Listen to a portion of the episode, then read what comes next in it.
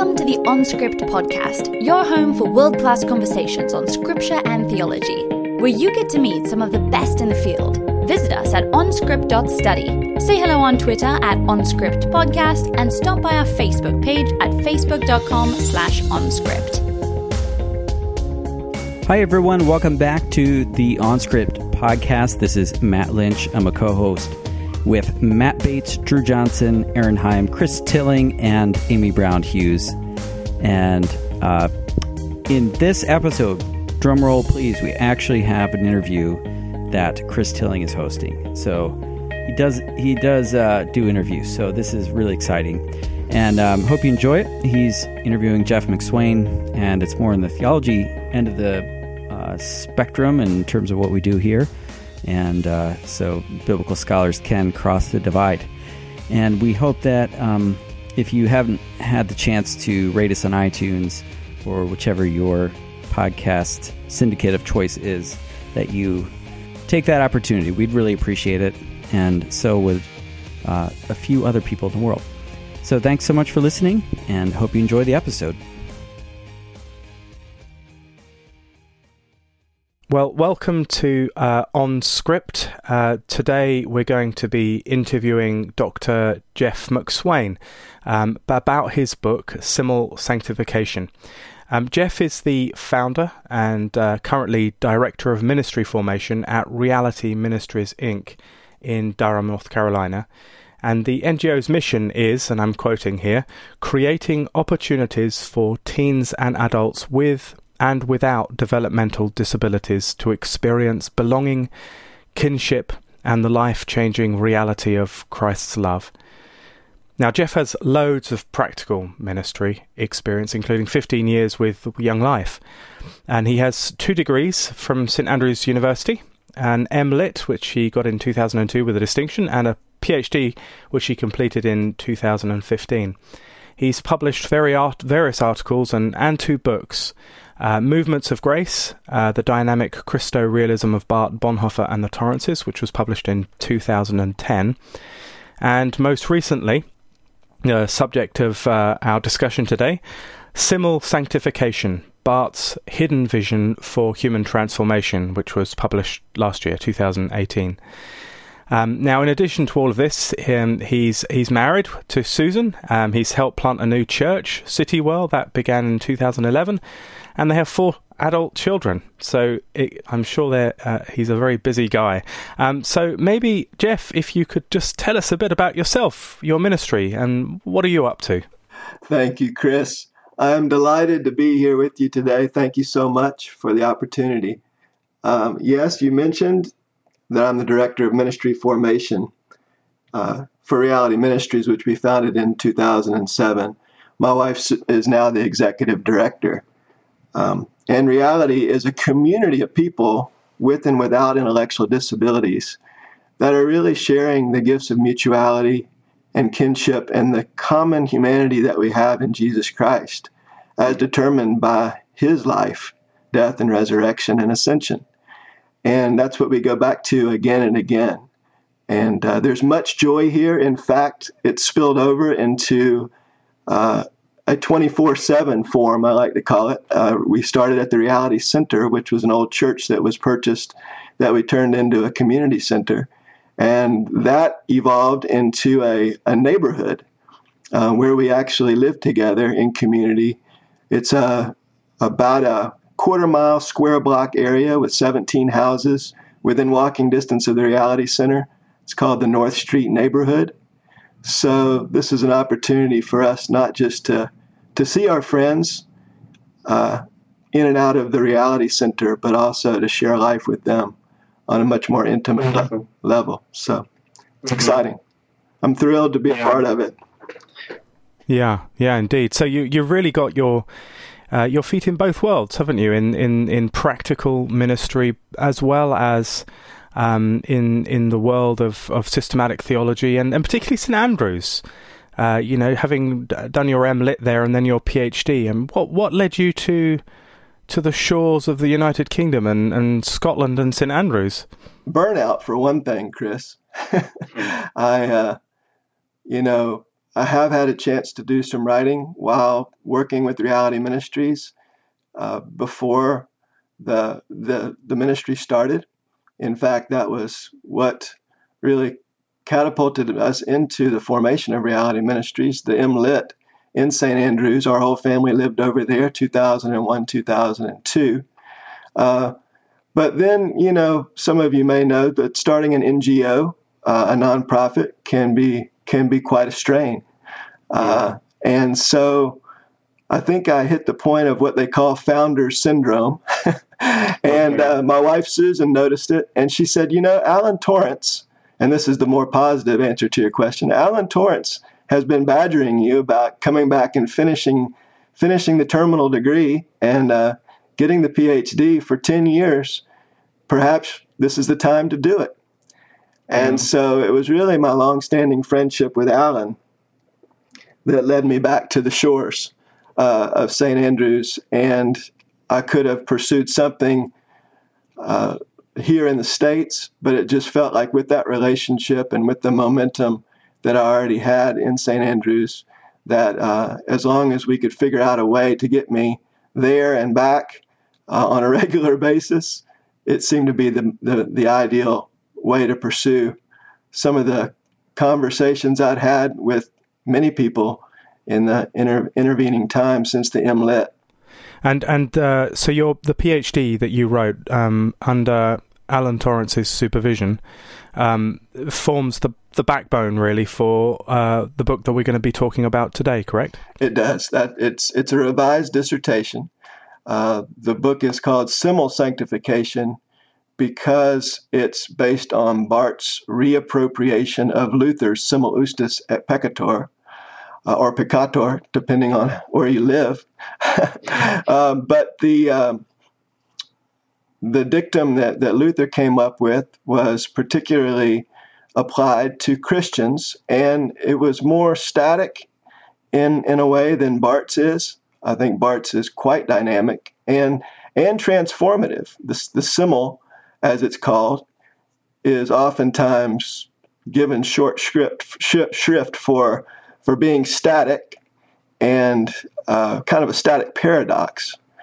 And what I find in the Simul, the way Barth wants to use it as the keystone for sanctification, is quite the opposite of that. It's transformative in the truest sense of the word, and I really wanted to put the word transformation in the title for that very reason. Yeah. So just once again, the title of the book, Simul Sanctification, Barth's Hidden Vision for Human Transformation. So you've gone a little way there to helping us understand what the title means, and Simul Sanctification. Because it's a strange title, isn't it, really? Simul Sanctification. So I think maybe what you've given us there is some insight into the background, namely it's Luther, and then how that's reappropriated by Barth. But one of the things you just said is that Luther's was fairly static. Could you explain what you mean? Well, I think that Simul Iustus et Peccator is simultaneously righteous and sinner. It sounds like there's a tug of war going on, that there's no real traction, there's no real progress, especially when you add the totus element into it. So within the life of the Christian, you mean for Luther, correct? That there's a tug of war between the good and the bad. It sounds like there's no victory at all, that if Luther wants to describe us as totally righteous and yet at the same time totally sinner, then what gives? And I think this is really one of the keys to sanctification as Barth sees it, is that we have two choices. We can try to minimize our sinfulness as Christians and try to really quantify the fact that we're getting better. And we're making progress, and it really is based a lot on what theologians call psychologism, which is an exercise in futility. It's a self-assessment where we are looking at our own, attempting to quantify our own righteousness or sinfulness through our own sinful, fallen eyes. And, of course, it leads to all kinds of arbitrary assessments regarding how we're doing in the Christian life. And because of that, Barth sees the weaknesses in such a schema, and he, instead of trying to look at the ebb and flow of sanctification as being in percentages, like on a zero-sum spectrum, he wants to say, we need to really take seriously the totality of each. And instead of trying to assess the quantitative percentages, what we really need to do is let the work of Jesus Christ, the death and resurrection of Christ, do the work in a way that is by faith, so that what we can't ascertain or figure out quantitatively is taken care of by the fact that even though our sin is incomprehensibly deep, our righteousness, our dynamic righteousness, not our static forensic righteousness, our dynamic righteousness is incomprehensibly deeper still, and as proven in the resurrection. And that's where he wants to put that pressure point for us. Okay. So let me then back up a step, and I'll say this as well. As I read your book, there a couple of times I've read a book and I've thought, goodness, I think this is going to be really important in my own theological development. And this was one of them. I must say, as I was reading your book, I realised that some tectonic plates of considerable significance were sliding into place in a way I hadn't expected. And I think when I read John Webster's little book, Holy Scripture, that introduced me to Barth and Barth's thinking in an exciting way that was certainly transformative. And I think Simul Sanctification has deepened my appreciation for Barth and for his theological vision. So I'm particularly excited to talk to you about your argument as it unfolds. And I suppose that means I want to take a step back and see if we can make this as simple as possible. If I could ask you this question, in a nutshell, what is the problem that Simul Sanctification hopes to solve? That word "solve" is quite the word, Chris. I know you don't expect me to solve 2,000 years of discussion on this topic of sanctification, and I don't pretend to do that. I was hoping you would. But no, the word "simul." Maybe we should start there. That to me is a critical word because it chafes against, in a good way, the typical way of understanding sanctification as sequential. And I really want us to recognize, as I inferred a minute ago, this idea of simultaneity when it comes to sanctification. You know, I was actually sacked for theological differences from another organization that in their evangelical expression really wanted to focus on the sequence that we're not a new creation until we make a decision to become a Christian. And for instance, the emphasis of 2 Corinthians 5:17 was always before us. Anyone in Christ is a new creation. The old is gone. The new has come. And admittedly, when one has a conversion experience, you do feel that the old is gone. You feel like, wow, I am free now. I am a new person. The old is gone. The new has come. It's based on a sequential move. I like to say it's more about the Jeff event in that moment than the Christ event, because there's a lot of emotion involved, and the feeling is quite strong. Well, Barth famously said about the old man, he said, you know, I thought I drowned the old man, but that sucker turned out to be a pretty good swimmer. And I really think that's the common experience of the Christian life, is that the old man rears his ugly head in ways, the old self would be a better way probably to say it, rears rears the head in a way that causes us to wonder if we ever really did have a conversion after all. And it brings a lot of fear and a lot of doubt and a lot of anxiety into the Christian life. And I think that if we really focus more on the Christ event and on the fact that there can be a simultaneity going on in our lives as long as we define it definitively by the death and resurrection of Christ, which gives us that asymmetry that we really need to interpret our lives and our world, unless we're okay with this simultaneity and we don't have to sacrifice on the idol of sequence. Okay. So what you're saying is, let's just take one of my co-hosts as an example. Let's just choose Matt Bates.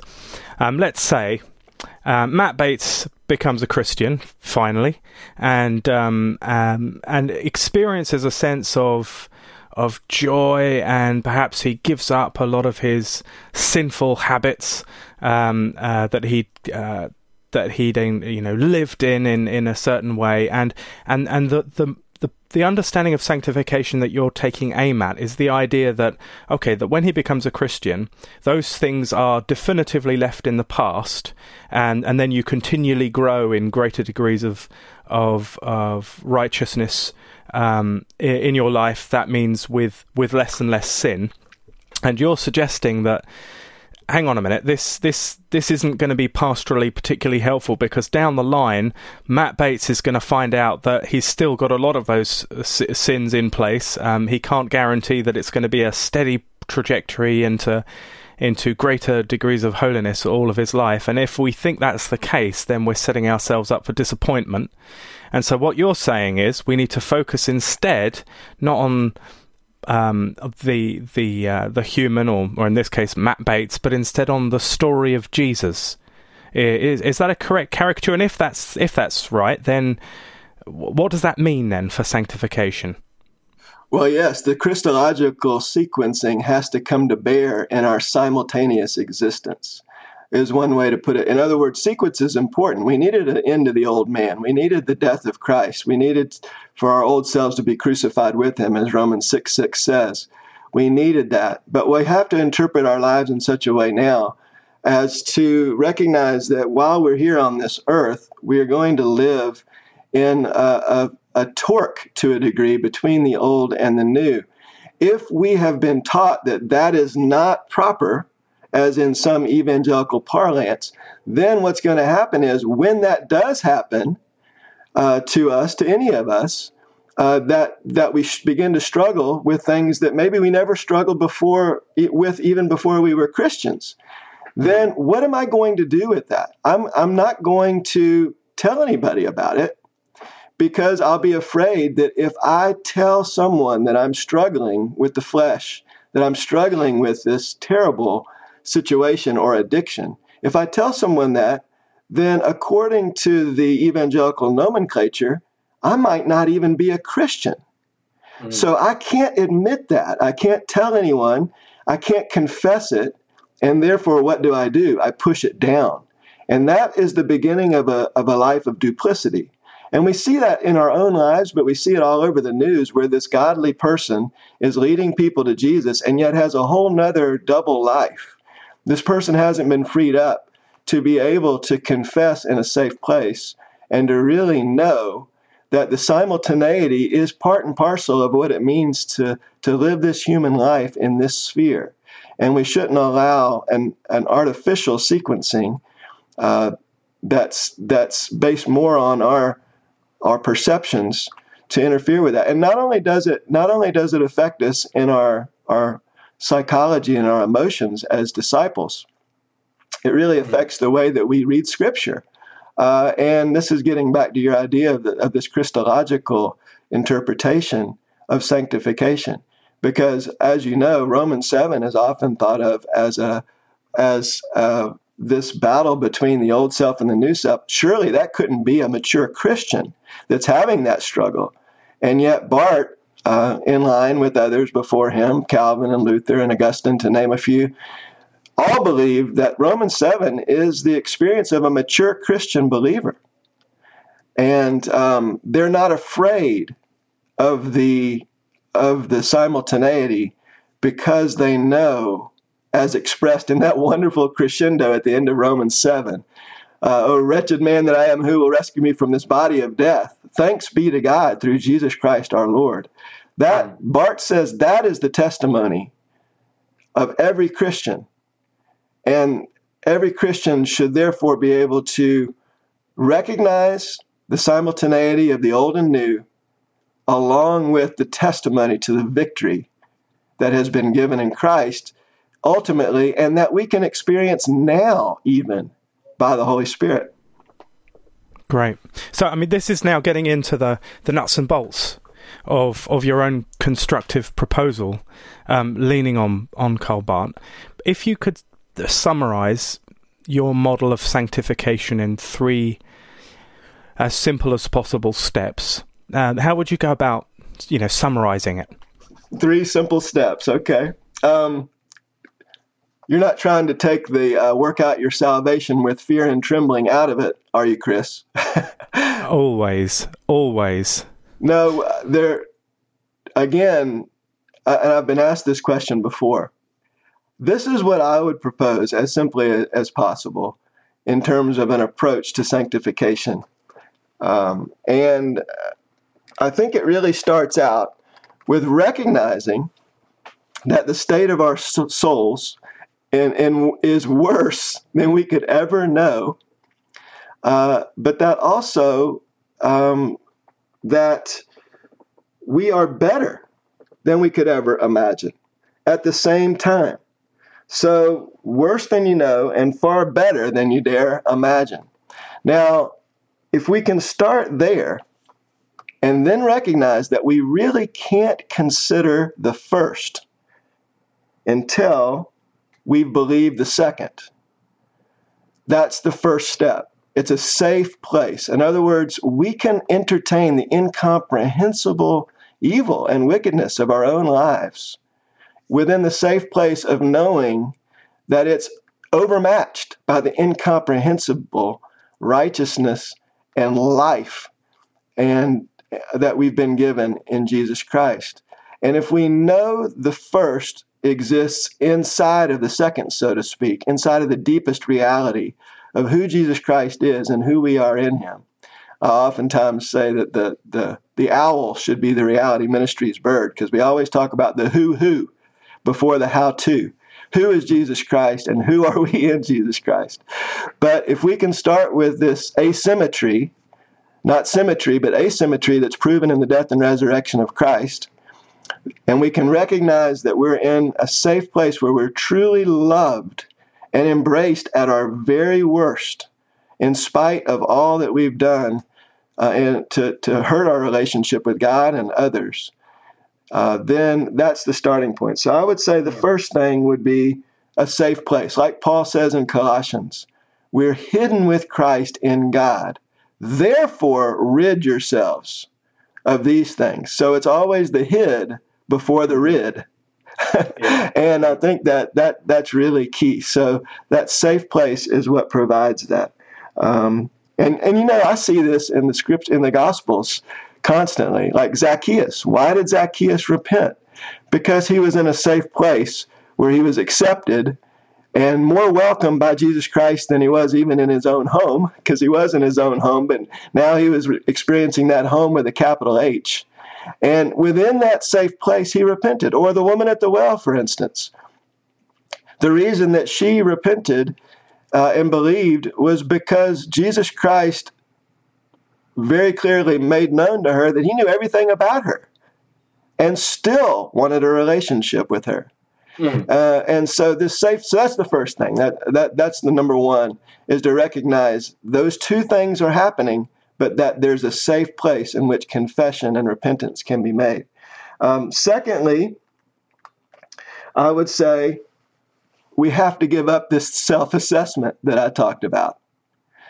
This idea that we're trying to quantify our sinfulness and righteousness quotient in a way that talks us into or convinces us that we're making progress. This is, like I said, this type of psychological assessment is a dead-end street. And it's funny because you talk to Christians, and as they get older, sometimes they'll say, I'm not sure if I'm getting better or getting worse. And the reason that's, have you ever had that experience, Chris? I wouldn't be lying if I said I hadn't. Yeah. The reason that that's happening is because even if they're experiencing more of the depths of their hiddenness and worth in Jesus Christ as holy and pure and without blemish and free from accusation, even if they're experiencing that, there, along with that, is a new awareness of how deep their sinfulness is. And so those two things are always going together. But the good news is that where sin increases, grace increases all the more, that the sin can never outrun the grace. So I think we need to give up. We start with a safe place, and then we've got to give up this self-assessment, which is arbitrary, which is futile, and which gets us nowhere, and which causes us to live a double life, oftentimes a life of not a genuine sincerity that the Spirit wants to give us in our transparency with one another. So that's the second thing. So the safe place, and then giving up the self-assessment.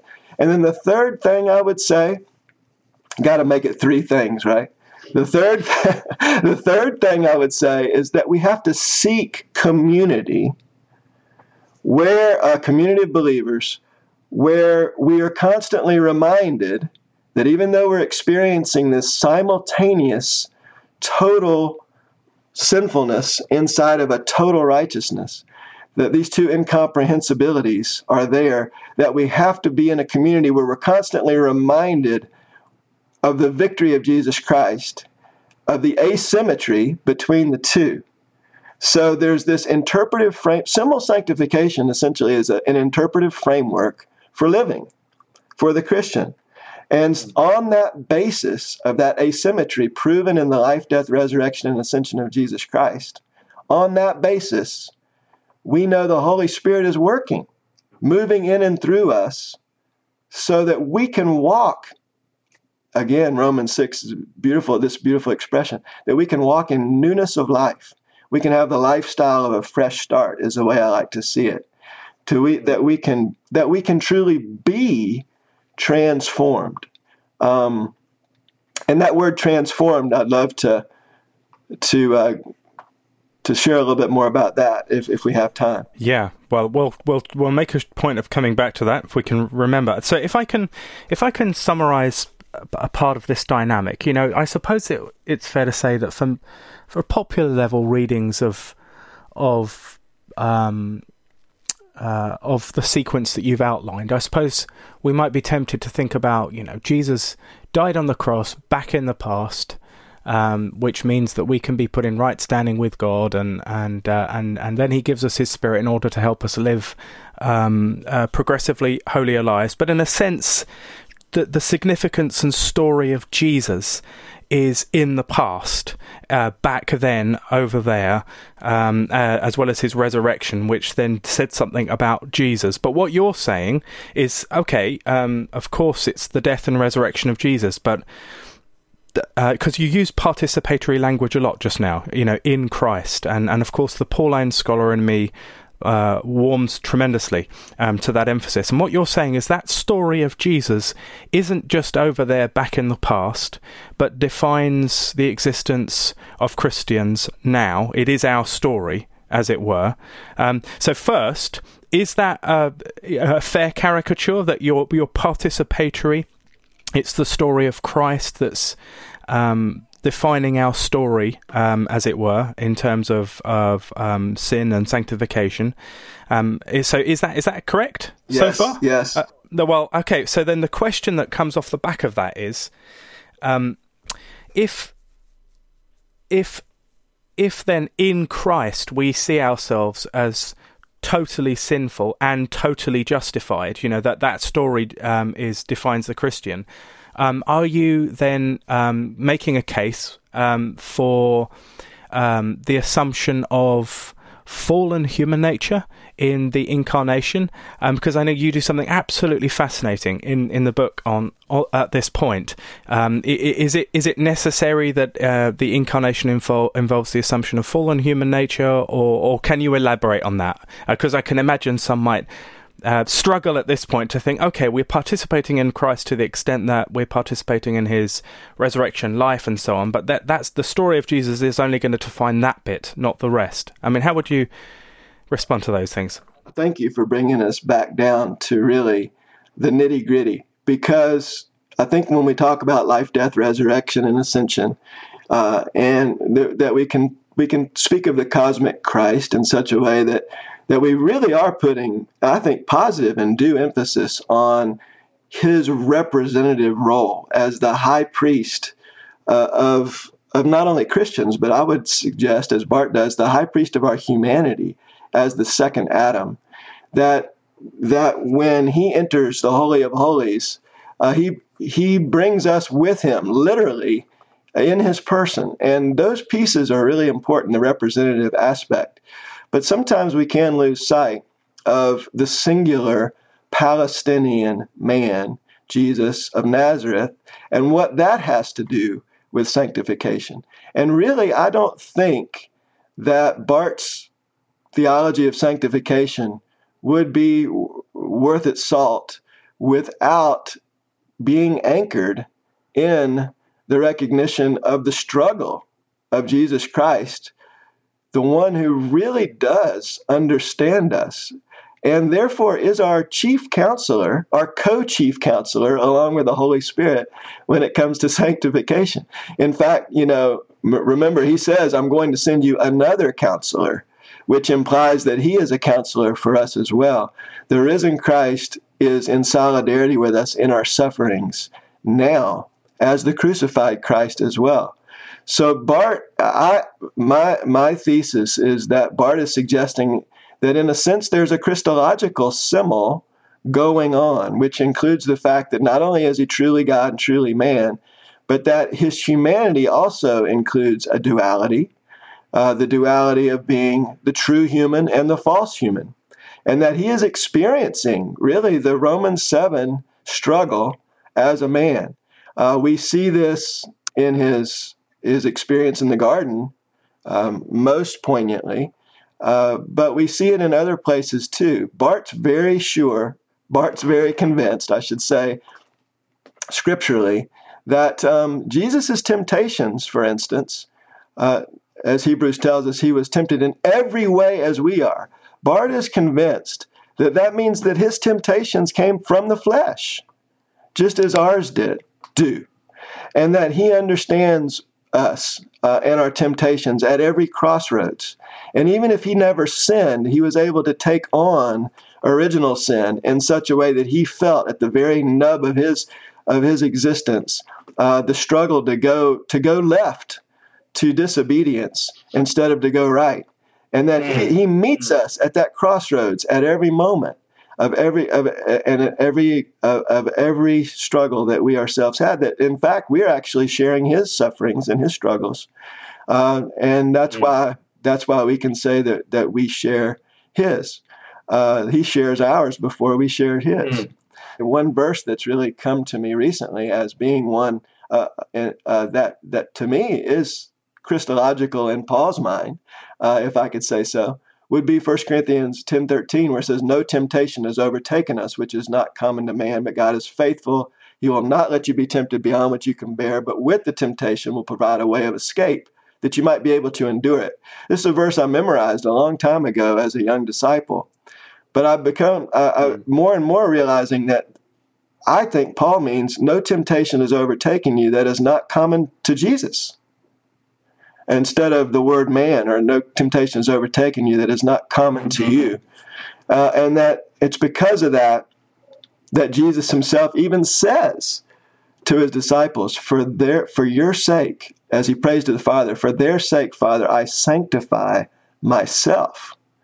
And that really throws people off, because most people think that sanctification has to do with becoming more like Jesus. But then Jesus is saying he himself needs to be sanctified. What's he on about there? I think that's pivotal for us. Yeah. So, I mean, is this a case, I wonder, where certain biblical passages, you know, is that like that he became sin for us, you know, they came in the likeness of sinful nature and all the rest of it. I wonder if this is a point where your own proposals will sit uncomfortably with the classical tradition of Jesus's assumption of perfect human nature, although you want to say both and. I mean, we take by faith that Jesus is both God and man, God and human. That's certainly a truth claim that we believe. We believe it by faith, not by sight, not by quantitative mathematics. We believe the same about the Holy Trinity, the three in one and the one in the three. It doesn't seem to me to be an inappropriate stretch to consider the fact that Jesus' humanity also may be a true humanity and false humanity, one which needs to be put to rest and put to death for good, so that we, and for that to already be a finished work, so that we who live in this existence where we don't see much completeness and wholeness can have hope that we already have this victory in spite of the fact that we don't yet experience it fully. And so, yes, I do agree with you that I'm asking us to entertain that type of duality in a way that I really think Scripture drives us that direction, not just to be cute or to be Chalcedonian and let that drive our presuppositions. I really see both of those. If not, we have to ask ourselves, where Jesus' struggles did come from. Was it just a demon? Were his temptations outside of him, like the devil on his shoulder, and those types of questions about his even apparent doubts in the garden, or his struggle to know the will of God? What is going on in that moment? What does Jesus mean by he's sanctifying himself? What does he mean a couple chapters earlier, where he says, my father is the gardener. I am the true vine. My father is the gardener. He cuts off every branch in me that bears no fruit. What do you mean? There's branches in Jesus that are dead or fruitless, or that are no good? He cuts off every branch in me that bears no fruit. This sanctification of the Son of God for our sakes is really powerful once you begin to entertain the possibility of those two things happening in one space. Yeah, so you're really bringing the story of Jesus and our stories very close together. They're overlapping. They're defining one another in a certain way. That raises some theological questions that you really are pressing us to entertain. That there are two contradictory natures that exist in the same space, in our lives in Christ. This is stretching our understanding of ontology, isn't it, to in interesting places. I mean, I suppose you could say it's Chalcedonian, but this is going to be a move, isn't it, that could be a challenge where we want there to be a zero-sum relationship or an ontology where only one thing can exist in one space. Absolutely, and I think that we're so sequence-oriented, Chris. We're just so sequence-oriented that it's very difficult for us to entertain simultaneity. And that's one thing that I think that we can learn scripturally. Otherwise, we're going to fall prey to an us versus them mentality, and we're going to take Scripture and commandeer it into that motif, the righteous and the wicked in the Psalms, for instance. If we don't interpret those Christologically and really take our cue for anthropology from Christology, then we're going to think that some people are righteous, some people are wicked. End of conversation.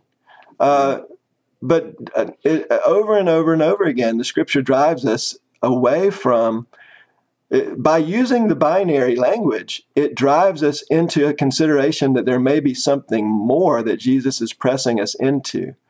You know, the good tree and the bad tree. The good tree bears nothing, Jesus says, but good fruit. And the bad tree bears nothing but bad fruit. So it seems that Jesus is asking us, which tree are you? But we all know that can't be the answer. that we're one tree that bears only good fruit or another tree that bears only bad fruit.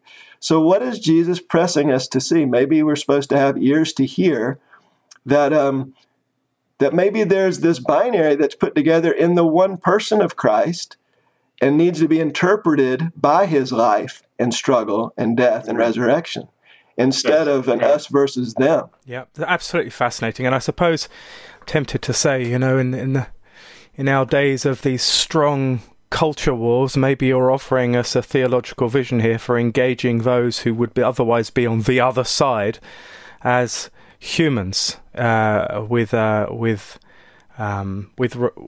respect and love and mutuality that will hopefully bear better fruit than the sort of divisiveness in our culture at the moment. Now, one of the things I wanted to pick up on here is the language, because you're leaning heavily on Barth, because I suppose you see in him this Christological focus as key for your own theological moves.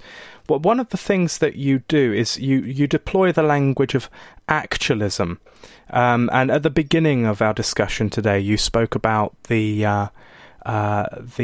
dynamic nature of the old and the new.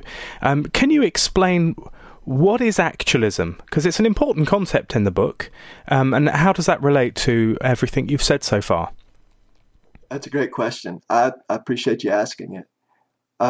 Actualism, what I call Barth's Christo-anthropological actualism, again, keen to keep anthropology inside of Christology, is simply humanity defined by Jesus Christ, sharing in Christ's ongoing human life at the right hand of the Father. That's the way I define it. So that means that it's an ongoing life that we have in Christ. It's happening, and it's not just Christ doing something for us in terms of objectively over there that we have to tie ourselves into. But again, this representative piece is critical. When Christ does something for us, we are actually doing something with him. That's the point. That's what actualization means, that what Christ is doing for us, we are doing with him. That's why when I believe and become a Christian, as I believe, I'm believing not just in a body of information, and not just because of the life, death, and resurrection of Christ that I intellectually consider that body of information over there, but because in Christ I'm actually already believing. Now, this is a mind-blowing concept, but what it means is that the Chris event or the Jeff event is always completely rooted in the Christ event. We can never take ourselves out of the flow of what Jesus Christ is doing. This is what I call the in Christ dimension, and consider ourselves separate from that. Now, we can still choose against it in what Barth would call an unfree direction. But freedom is found in the Son. The Son sets you free, you are free indeed. There's one direction of freedom, and in that dynamic, we are being transformed from one degree of glory to another. This is a transformation that happens non-quantitatively by the Holy Spirit.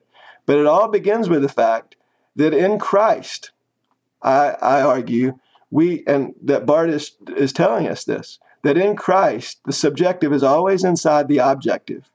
That subjectivism is when we pull that out and assess ourselves as separate from Jesus Christ. But that in Christ, we are participating unconsciously before consciously. Everyone's participating. We are loving the Lord with all our heart, soul, mind, and strength. We are perfectly and freely obeying the Father. We are worshiping the Lord in spirit and in truth. That all these things are actually going on. Now, at first, people just can't comprehend this, and it seems like, well, that's universalism or whatever. For me, universalism is a static category. It's a logico-causal process. This is exceedingly personal, Chris, so that there's a real accountability in play. So if I'm in Christ, and every human being is in Christ, actually moving in that direction, it doesn't take a rocket scientist to figure out why sin is so bad, because it's going against this dynamic of life that has been proven to be the rhyme and reason of the human race and the cosmos, that we're going against that, and we are in that friction of going against the truth of who Jesus is and who we are in him. There are severe consequences. And that's why I try to teach that sin is intrinsically, inherently self-destructive, because we as our human selves are already implicated in the positive sense. And so it makes the rebellion against that being in act of Jesus and us in Jesus, that being in act, that dynamic, it makes going against that absolutely destructive in our relationship, in all of our relationships. So our desire is to live in the Spirit, to walk in step with the Spirit, to live in the truth, who is the truth and of our very being. Mm. So I think this is where some will probably think, okay, I was on board up until the point that you said, everybody is in Christ, worshipping the Father, and all of the rest of it. I mean, I can imagine some. Let me take another one of my co-hosts here. What about Matt Lynch? That even Matt Lynch is perfectly obedient to the Father, worshipping the Father in the story of Jesus Christ. But that's okay with Matt, right? Fine. But what about all of those who are, let's say, persecuting Christians, and how is it? How do they fit it? Is everyone in Christ? Because there'll be those who will be happy that we're all participating in the death of Christ. You know, Paul said, "After all, that one has died, therefore all have died." And I know that from our previous chats, I think both of us will be in agreement that 2 Corinthians 5 is going to be a key for understanding Paul. But he also says that if anyone is in Christ, there is new creation.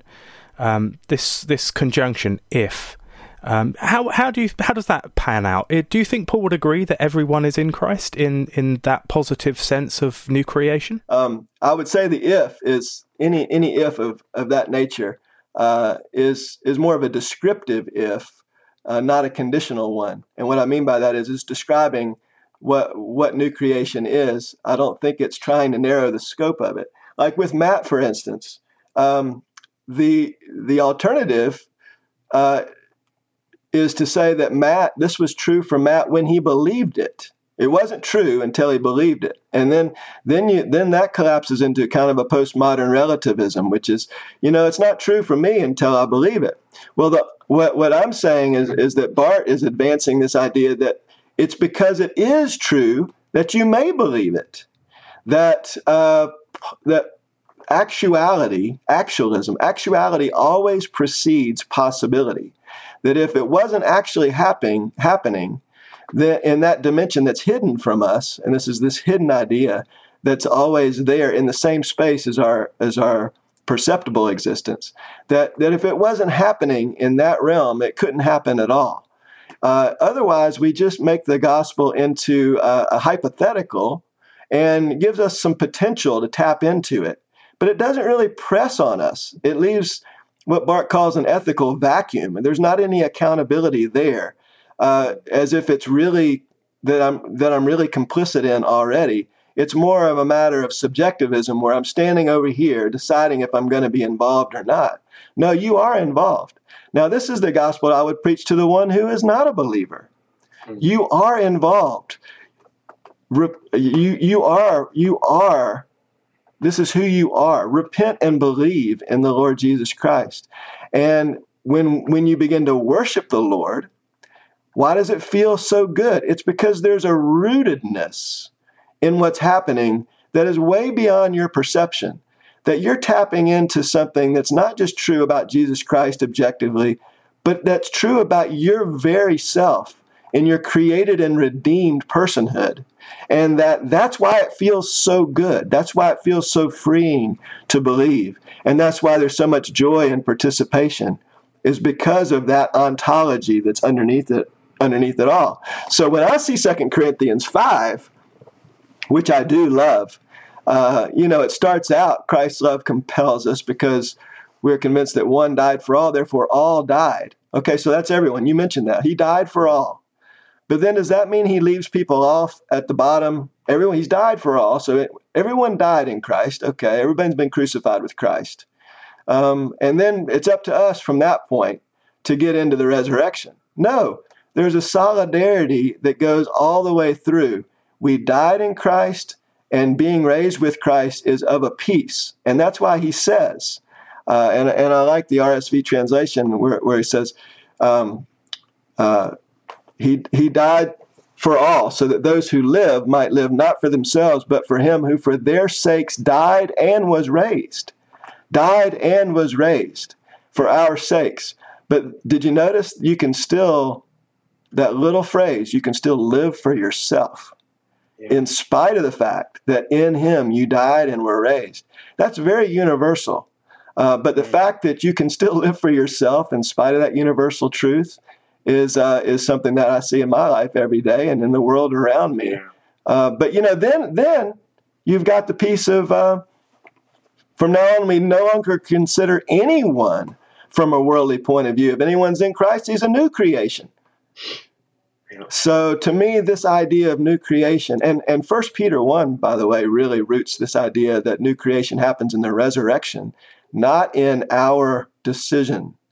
And if once we begin to recognize that that decision is inside of something that has been decided for us, as much as that might aggravate us, rugged individualists, we can participate freely in something and offer ourselves as those who have been brought from death to life. Yeah. It's almost as if Paul could have carried on writing in the passage I read out earlier on, that if anyone is in Christ, there is new creation. It's almost as if he could have carried on writing, everything old has passed away, see, everything has become new. Which, of course, he does write, pointing to the newness of the Christ story. And this is absolutely fascinating and exciting as well, because it can offer, I think, as well, for many, a different paradigm for understanding what on earth is going on in Paul's letters. So one of the questions that comes off the back of this, I suppose, that will be asked, of course, though, is if this is the case, what is the difference between Christians and everyone else? Is it simply that they've woken up as they've smelt the coffee, or is it simply what is the difference between Christians and everyone else? That's typically where this goes, and I'm glad to provide and offer an answer to that from where I stand. I have an evangelist heart. I always have felt the desire to share Christ with others. And I think the key, as you mentioned a minute ago, is that we have to level the playing field first and recognize that we're all struggling with evil, that we're all struggling with sinfulness, and that we also have been given by the gift of righteousness this life in Jesus Christ. And as Bart says, quit looking for the evildoers outside the church. The evil rascals are right there in the church. We've got to be able to recognize that it's not an us versus them, that there's the same exact ontology for believers and unbelievers. We don't get a new ontology medal when we believe. We don't get something that others don't have, that they haven't already been given in Jesus Christ. We don't get the Holy Spirit then. That's given to us in the gift of Jesus Christ. Bart's very clear that Romans 5, in talking about this universal justification that came through the one man, Jesus Christ, that is commensurate with the Holy Spirit that's been poured out in the first part of the chapter. And that, of course, relates to Acts 2 and the Holy Spirit being poured out on all people, on all flesh, as the prophet Joel pronounces. So every spiritual blessing has been given to us in Christ. But a Christian is one who, while existing in this fallen world, believes that Jesus Christ and him crucified interprets their lives. It's someone who, as I said, seeks that community to remind them that even though wretched man that I am, who will deliver me from this body of death? Thanks be to God. that Jesus Christ has shared solidarity with us in our created, fallen, and redeemed states. He's given us, he's defined us in all aspects. So the Christian is one who really can sing, I know my Redeemer lives.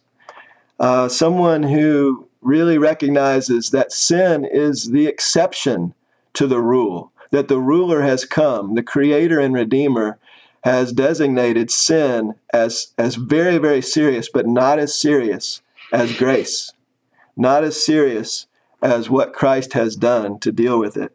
And therefore, I can be confident, even while acknowledging this simultaneity, that I can stand in the judgment, knowing that the judge who was judged in my place has taken care of this exception to the rule, and that even though it will be a time of being fully exposed, and I'll see the wrath of God revealed against everything God hasn't created, and yet I can stand there knowing that the incomprehensibility of grace is deeper yet.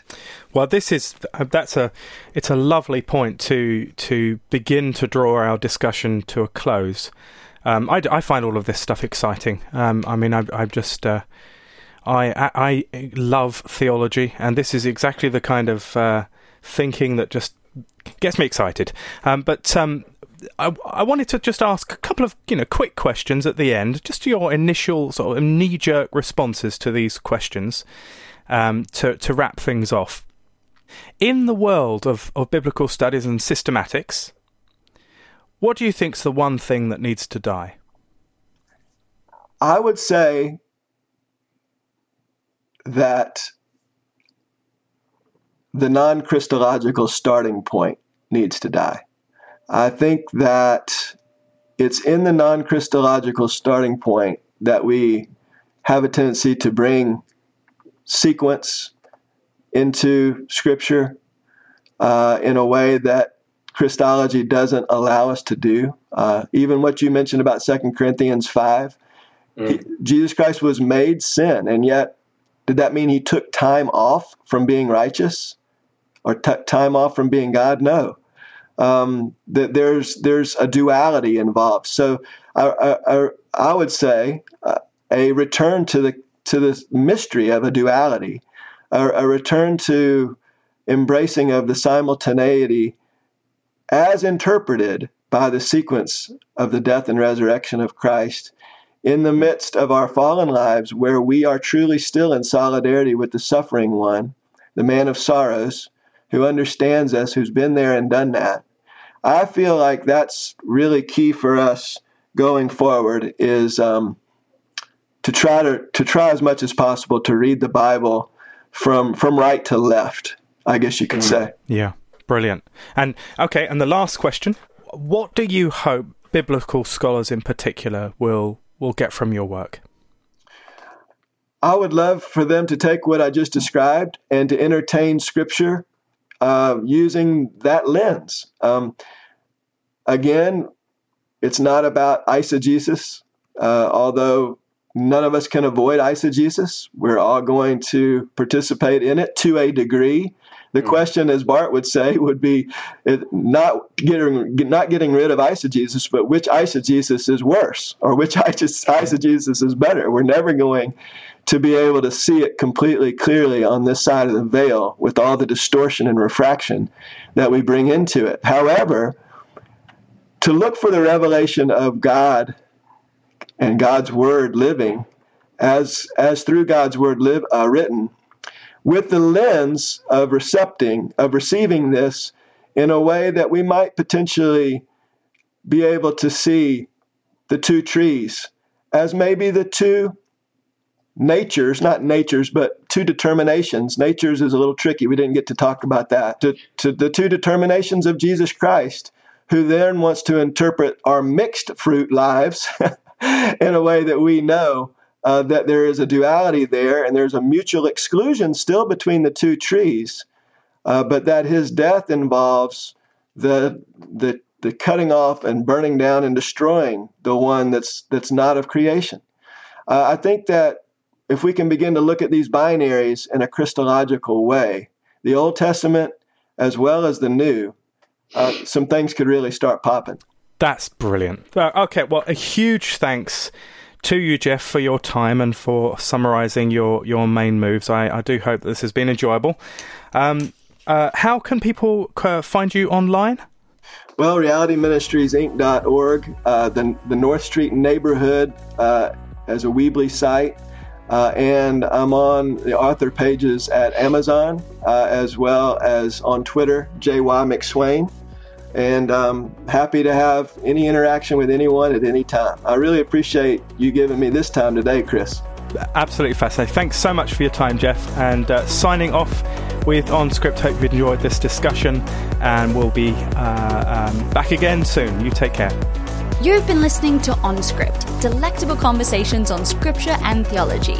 If this episode has brought you inner peace or lit your biblical fire, please consider a small donation of just $2 or $5 per month. Information on how to donate can be found at onscript.study/donate.